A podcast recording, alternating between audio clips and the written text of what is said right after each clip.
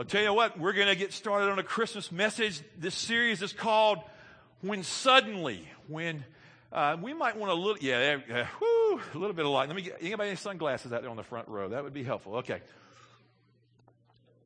going to wet my whistle and I'm ready. I had last weekend off. And I thought, yeah, I can't wait to this Sunday. And then uh, on this week, early in the week, I had to preach for a January message coming to Troy. So I came in here and preached my heart out, which I don't know is we used to do them here, but we found I can be more focused on them by doing it later in the week. But I miss y'all and y'all's uh, faces. So get me some great video clips today. Will you make sure you get down and get some of these college kids so I can put their faces up? You won't forget, you won't believe this. A few weeks ago, I came in here and I was doing a message and I preached my heart out. I laid it down. I gave it everything I had. I did a Dan Davis. Sweat was running off my head. I felt good. I laid it out. I walked off. Mark Bethay, our illustrious student pastor, walked up to me. He says, I've got bad news. I said, What? He goes, We have no audio. Do it again. Boy, you know there's demons living then, don't you? Well, today I'm not doing it again. I'm going to do it one time and one time only. When suddenly is a message. When suddenly hope was revealed. When suddenly hope broke through. I love that word hope. Just several months ago, I decided to preach on hope, and now I've kind of decided I preach on prayer a lot, but I think I'm going to start preaching on hope a lot too, because I found in this generation, in this world, a lot of people are disappointed. A lot of people don't have a lot of hope. A lot of people are looking for something more. So this morning, I want to talk to you about hope and about when the hope of Christ gets revealed. There at the very top of your outline, I want you to look there on your worship guide when you came in. Somebody gave that to you. And it says this it says, May the God of hope fill you with all joy and peace as you trust in him, so that you may overflow with hope by the power of the Holy Spirit. Now, that right there is really the gist from the Apostle Paul that I'm going to talk about today. That somehow God would infuse you, give you an infusion of hope. Let me ask you, does anybody need an infusion of hope this morning besides me? Uh, let me ask it again. Who needs an infusion of hope? Hold your hands high. Every last one of you are like, well, no, I'm just going to be the pessimist till Jesus comes. Well, hey, you come stand in line. I'm going to slap you in the head real quick. You need hope. We need hope. Hope that will not disappoint. You know, I see people all the time, they're always reckoning and they're always thinking and they're always hoping something's going to turn out different. And I want to tell you today, you've come to a place called hope. It's the Living Church of Jesus Christ. It's called Christ Community. It's an outpost here at Ryan Road at, at, Troy University on Sunday mornings. It's called Momentum Ministries, but it's just a place that people come and they lay their lives down. They lay their study schedules down. They lay down whatever and they encounter Christ. They encounter the one that is hope that Christ somehow breaks through. It's the story of Christmas. The people were just at a tough place just at a dark place, just at a place where there was a lot of gloom and doom and not a lot of hope going on. And, and it's marked by a period of 400 years of silence. Now, I don't know, today somebody hears my voice and you feel like it's been 400 years since you heard from God. Do I have a witness? Don't say anything. You say, well, it's been 400 hours, it's been 400 days. It feels like 400 years. Well, my prayer as I've been praying and preparing this week is that God is going to speak some hope into some people that have lost hope. They just given up. They're just kind of going through the motions. They just came today to church because they heard somebody told them that they needed to come. Somebody told me to buy them lunch and they said, well, hey, that's a free lunch. I'll go. And you're saying, ain't nothing free. I got to endure you. But here, but here's the deal. Hope breaks through. It's really the story of Christmas. Um, as I think about here, you know, silence for 400 years. I know when I feel like God goes off my radar and I don't hear from him for maybe a day. I feel separated. I feel distant. And I'm like, God, why did you grow silent? Maybe there's some sin, something that's not pleasing. Maybe God just wants me to be quiet and still myself for Him, but there's a breakthrough that wants to come. Some of you today have decided, I'm waiting for December 25th. That's when hope comes for me. Well, you don't have to wait for December 25th. You know, if you're waiting for December 25th, some of you are going to be disappointed. Can I just ask anybody, has anybody at one Christmas, and don't raise your hand if your mom was in the house because she could be upset, but if you're not, mama's not in the house, you can raise your hand. Has anybody ever been upset because you didn't get for Christmas what you thought you wanted to get or what you wanted? Uh huh. Like, you remember when you thought you were going to get that car for Christmas and you got a matchbox? somehow you ain't going to drive that puppy to the university or off, or, or you thought you were going to get this and they gave you a tie because they thought a tie looked nice. What you going to do with a tie at Christ Community Church? Have you thought about that lately? You know, nobody gives me ties anymore. And I say, amen. Now, every once in a while, I'll buy a tie just to kind of change it up for a funeral because I wear suits for three occasions weddings, seriously, funerals. Listen, girls, and this is the truth championships. That's the only three things I wear them for. So there's no pressure. Don't choke. Don't play like you did the other day. Play hard, girls. Win the nationals. I want to wear a suit, okay? I love these girls, man. And I think they love me. At least they tell me that. They go, man. And you know what? I preached on mercy one time, and these girls said, Pastor Keith, could you tell Dan that again? He has no mercy when he runs us. Yeah, I said that from this stage. Let him hear it. Here we go. A dark season for thousands of years in Israel anticipates the arrival of a king. Have you ever anticipated something? You just couldn't wait. Jordan, I just saw you. It's so good to have you and Jimmy back in the house and your son, the king, the princess. And y'all anticipated his arrival into this world. And since he's arrived, life has been what, Jimmy? Sleepless. Yeah, I understand. Alona, we've been anticipating your arrival from Bayside. We've been uh, longing for a few months and finally it arrived and it's here and it's going quick. And some of us are waiting for Christmas. We can't wait for Christmas. We can't wait for whatever. But here it is. They had anticipated a king. A king, a ruler, one that would come. They had talked about him 700 years before Christ. The prophet Isaiah spoke about the king in Isaiah 9, 1 through 12. If you just want to turn over to Isaiah, you see that beautiful Christmas story and you see that the people were walking in darkness and yet they have seen a great light on those living in the land of the deep darkness. A light has dawned. A light has appeared. The glorious light of the gospel has come forth. That's the story of Christmas. That's the story of a Christ follower. The light of Christ comes to fill you. Those that said yes to Christ in baptism today, Christ has dawned. Christ has come. Christ is invaded. But man's got a problem. He needs to look to the source. He needs to look to God. And there's this specific prophetic promise that comes from Isaiah. And he said, a light's coming. A light's going to dawn. Hope's going to come. But today, there's some people that a cloud of hopelessness is hovering over your life. Everywhere you turn, you're disappointed, you're dismayed. You don't feel like things are going to get better. You don't. Uh, uh, let me talk to you, college students, since you're in the house right now.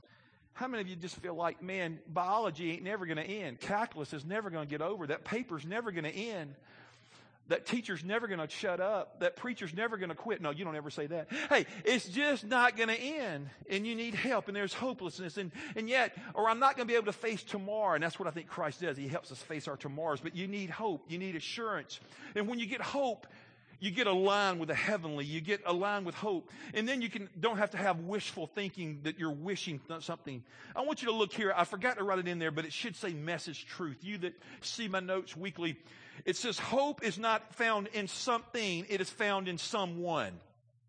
Hope is not found in something, it is found in someone, and that someone is the person, the Lord Jesus Christ.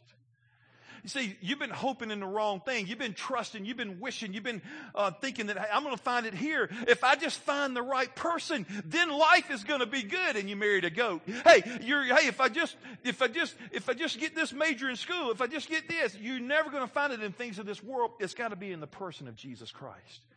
Now, Jenny, I looked out there and saw you. I mean, I love this girl, Jenny, man. I, uh, momentum, she's getting engaged. I mean, she's got engaged. You're already engaged. Sorry, bro. I don't want to. He's like, man, we're already engaged. They're going to get married. And man, she was anticipating that. And I heard you're a romantic guy. But you know, it's just so cool to see y'all here today and how you're looking forward to your wedding day. And some, so all you girls in here are like, oh, what a great story. Yeah. Well, I know y'all want to get married too, but that's not the course of the day. But what is it when hope breaks through? When hope breaks through, life takes on new meaning. You begin to say that hope is there, but reality is here.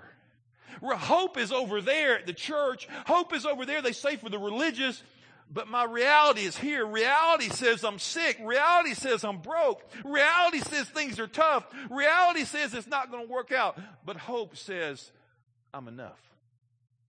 I'm the source. Hope says Trust in me. Look to me. Allow Jesus to break in in your situation. I don't know what it is. It could be something really tough, but Christ wants to come. And when life just seems to be falling apart, trust in hope.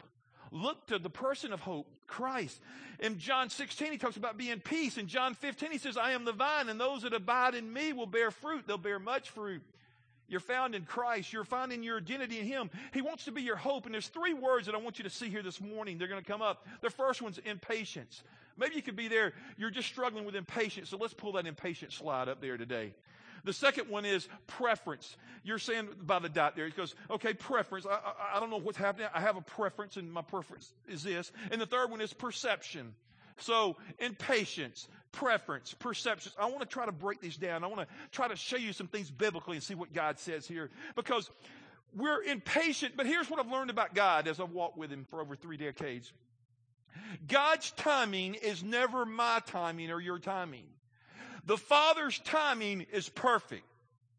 He's never late. He's always on time. He's always preparing. He's getting things ready. Right now, He's getting you ready for something and you're impatient and you don't want to wait. Let's look at Matthew 2, 9 and 10. It says, And after they heard the king, they went on their way, and the star they had seen, when it rose, it went ahead of them until it stopped over the place where the child was. And when they saw the star at just the right time, they were amazed. They were overjoyed. It welled up in Titus 1 3 in the New Living. It says, And revealed this message which we announce to everyone. It is by the command of God our Savior that I be entrusted with this work for him in Romans 5 6, I love this. It says, And at just the right time, when we were still powerless, that's you and me, Christ died for the ungodly. We ought to say a big amen right there. Amen. Christ died for the sinful. He died for the unrighteous. He died for you just at the right time in God's calendar. Christ that Isaiah prophesied about came. And at just the right time, you came to this place. At just the right time, I pray you're going to make a decision for Christ. And let's look at the next one here preferences. Oh, we're all about preferences. Do I get the perfect gift? Now, we've talked about that a little bit, but a lot of us have a perfect gift that we want. If I could give, but if we're really honest, we could go, if I could just receive the perfect gift, it'd be okay this year. You're a young girl, you're going, if I could just receive that ring this Christmas, that would just be great, Jesus and you're the guy, if I could just receive that gun, you know, that, that rifle that I've been admiring, if I could just receive this, if I could just receive that scholarship, if I could just get that. But life's fragile. And God wants to come in and fill that spot. You know, what I found is it's easy to look to other things and not to look to Christ. We attach hope to things. I prefer this. I prefer that. I prefer to eat here. I prefer you act like that. I prefer you do this. How many of you have preferences this morning? Okay, here it is. I prefer for this team to win the national championship. Does anybody want to know where I'm going with that? Hey, I've waited a long time. I've been preaching 30 something years. You got to say, bless him, Lord. Come on, come on. Bless him, Lord. I can tell you, you don't like your pastor right now. Anyway, I'm just kind of excited, you know. Hey, did you hear about my Trojans yesterday? They had a good season, then they had a really pitiful season. And yesterday somebody beat somebody, so we're in the Sun Belt. Uh, Matt, what is it? Are we the winners? Are we going? What is it, Matt? Where you at? Matt, stand up. Matt's a big football player we baptized here last year. Matt, what, stand up. Tell me, son. I want everybody to see how big and muscle, muscular you are. There you go. Matt, tell them. What, what are y'all doing now? There you go. All right, man. There you go, Big Matt. Well, that was pitiful, huh? Well, man, I'm praying for you, bro. I'm pulling, man.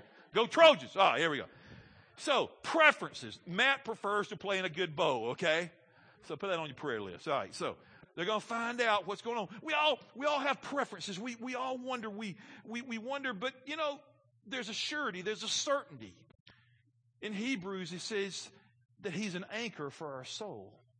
He's one that we can attach to. He's one that we can hold on to. He's one that we can grasp. Despite our circumstances, we can grasp, we can hold, we can cling, we can embrace, we can press in.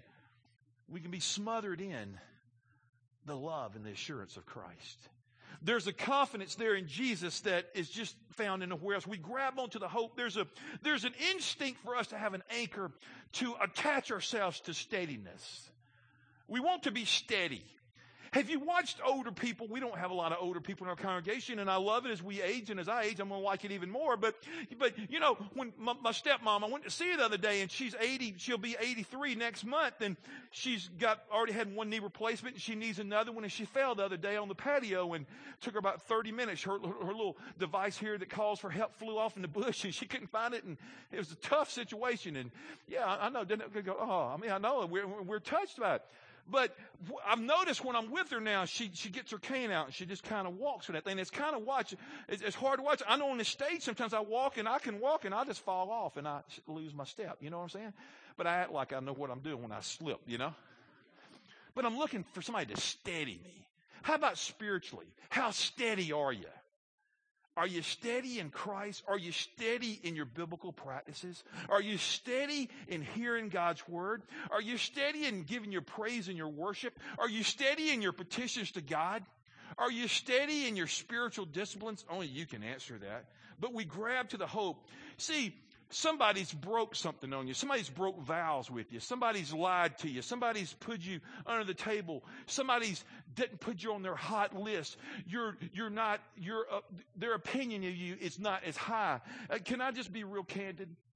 I'm a pastor and have done this for a lot of years and I have a lot of friends and, and I have some enemies. I have people that don't like me and I have people that like me. And I don't understand why they don't like me, but they just don't. And, and, and used to it bother me heavily when somebody's opinion went down and I'm like, well, why don't you like me? And they just, cause, cause I just don't. Is it, does anybody, anybody, got anybody that don't like you? Can, can you be honest? You don't get out much, do you? Oh, I'll assure you, everybody's got somebody. Now, probably not my mother-in-law. She's probably one of the sweetest people that Jesus ever made. Everybody loves my mother-in-law. She's just sweet. She's just sweet through and through. I, I'm not sweet sometimes. But I want to be sweet. You know, I like the AUM girls because they always cheer me and they laugh at my jokes and tell me they love me. But, but, but here's the deal. So we say, God of hope, fill us. But let me give to the third one. Perception. There's a perception here that you're getting robbed of your hope. It's not circumstantial, but it's the perceptual focus. What do you focus on? Are you focusing on Christ? See, right now in the natural, we see here and now. That's all we can see. We, we can see the present and I can see across the room. Now, with the spirit of faith and with the gift of being a visionary, God allows me to see things in the future, but pretty much we see the here and now. But what I love about God, what I love about His heart is He sees now, but He sees not yet. How many of you love the not yet God? He sees what not yet has come to pass, but He's a sovereign king and He knows what's going to happen in your future. And the Bible says that you have a future and you have a hope with God. So put your trust in Him. May the God, let's go back to it. Here it is. You're looking at the problem. Here it is. I want you to hear this word. If you don't get anything out of what I've said today, look at this. Some of you are focused on the problem this morning, and that's all you see, and the problem is weighing you down, and you're getting beat up, baby. You look like South Carolina right now. You're getting whipped, okay? I just worked that in there, okay? But you need to look to the provider and the provider is the Lord God Almighty. And you don't see there's any way out. You're hoping things are going to get better. You're hoping you're going to get a solution. You hope there's going to be a breakthrough. And hope is on its way in the person of Christ. Let's go back to the key text Romans 15 13. Look at it again, the very top of your outline.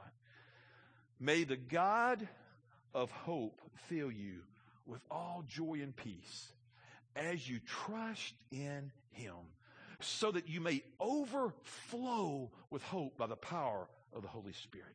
Now, I really like that. And in the Greek, when it means overflow, it means unceasing. It just flows. It would be like uh, some of you that drink coffee. I'm not a coffee drinker. And, and, and, some of you are saying, praise God. If, he, if he's that hyped up without caffeine, what would he do? But I did have a little chocolate muffin this morning. But, okay, but here we go. But here, here's, I just had to confess that. I'm, I'm on God's stage. But here's the deal. You, you get a cup of coffee, and some of you, I don't know what it is, but some of you have this ability. You try to fill it to the very top of the cup, and you want to see if you can fill it to where it almost, and then you walk. And when you walk, it sloshes over. And God wants to fill you and I just like a cup of coffee. He wants to fill it and keep filling, and it just sloshes and it just overflows. And everywhere you go, you just overflow with hope. I'm praying that today some people are going to get that kind of hope in Jesus.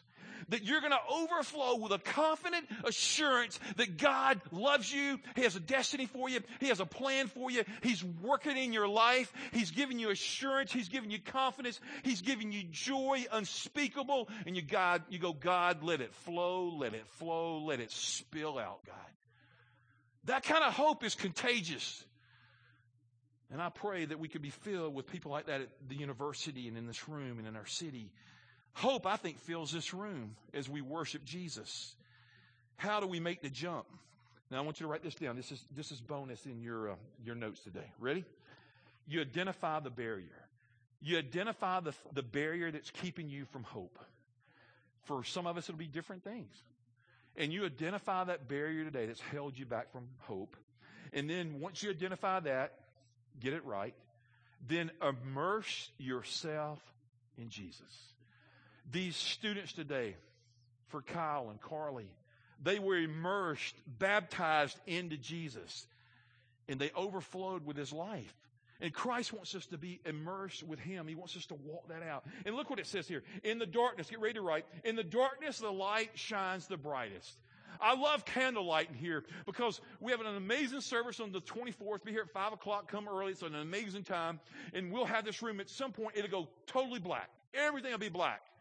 And then there'll be one light. It'll be the light of Christ. It'll be the, the Christ candle.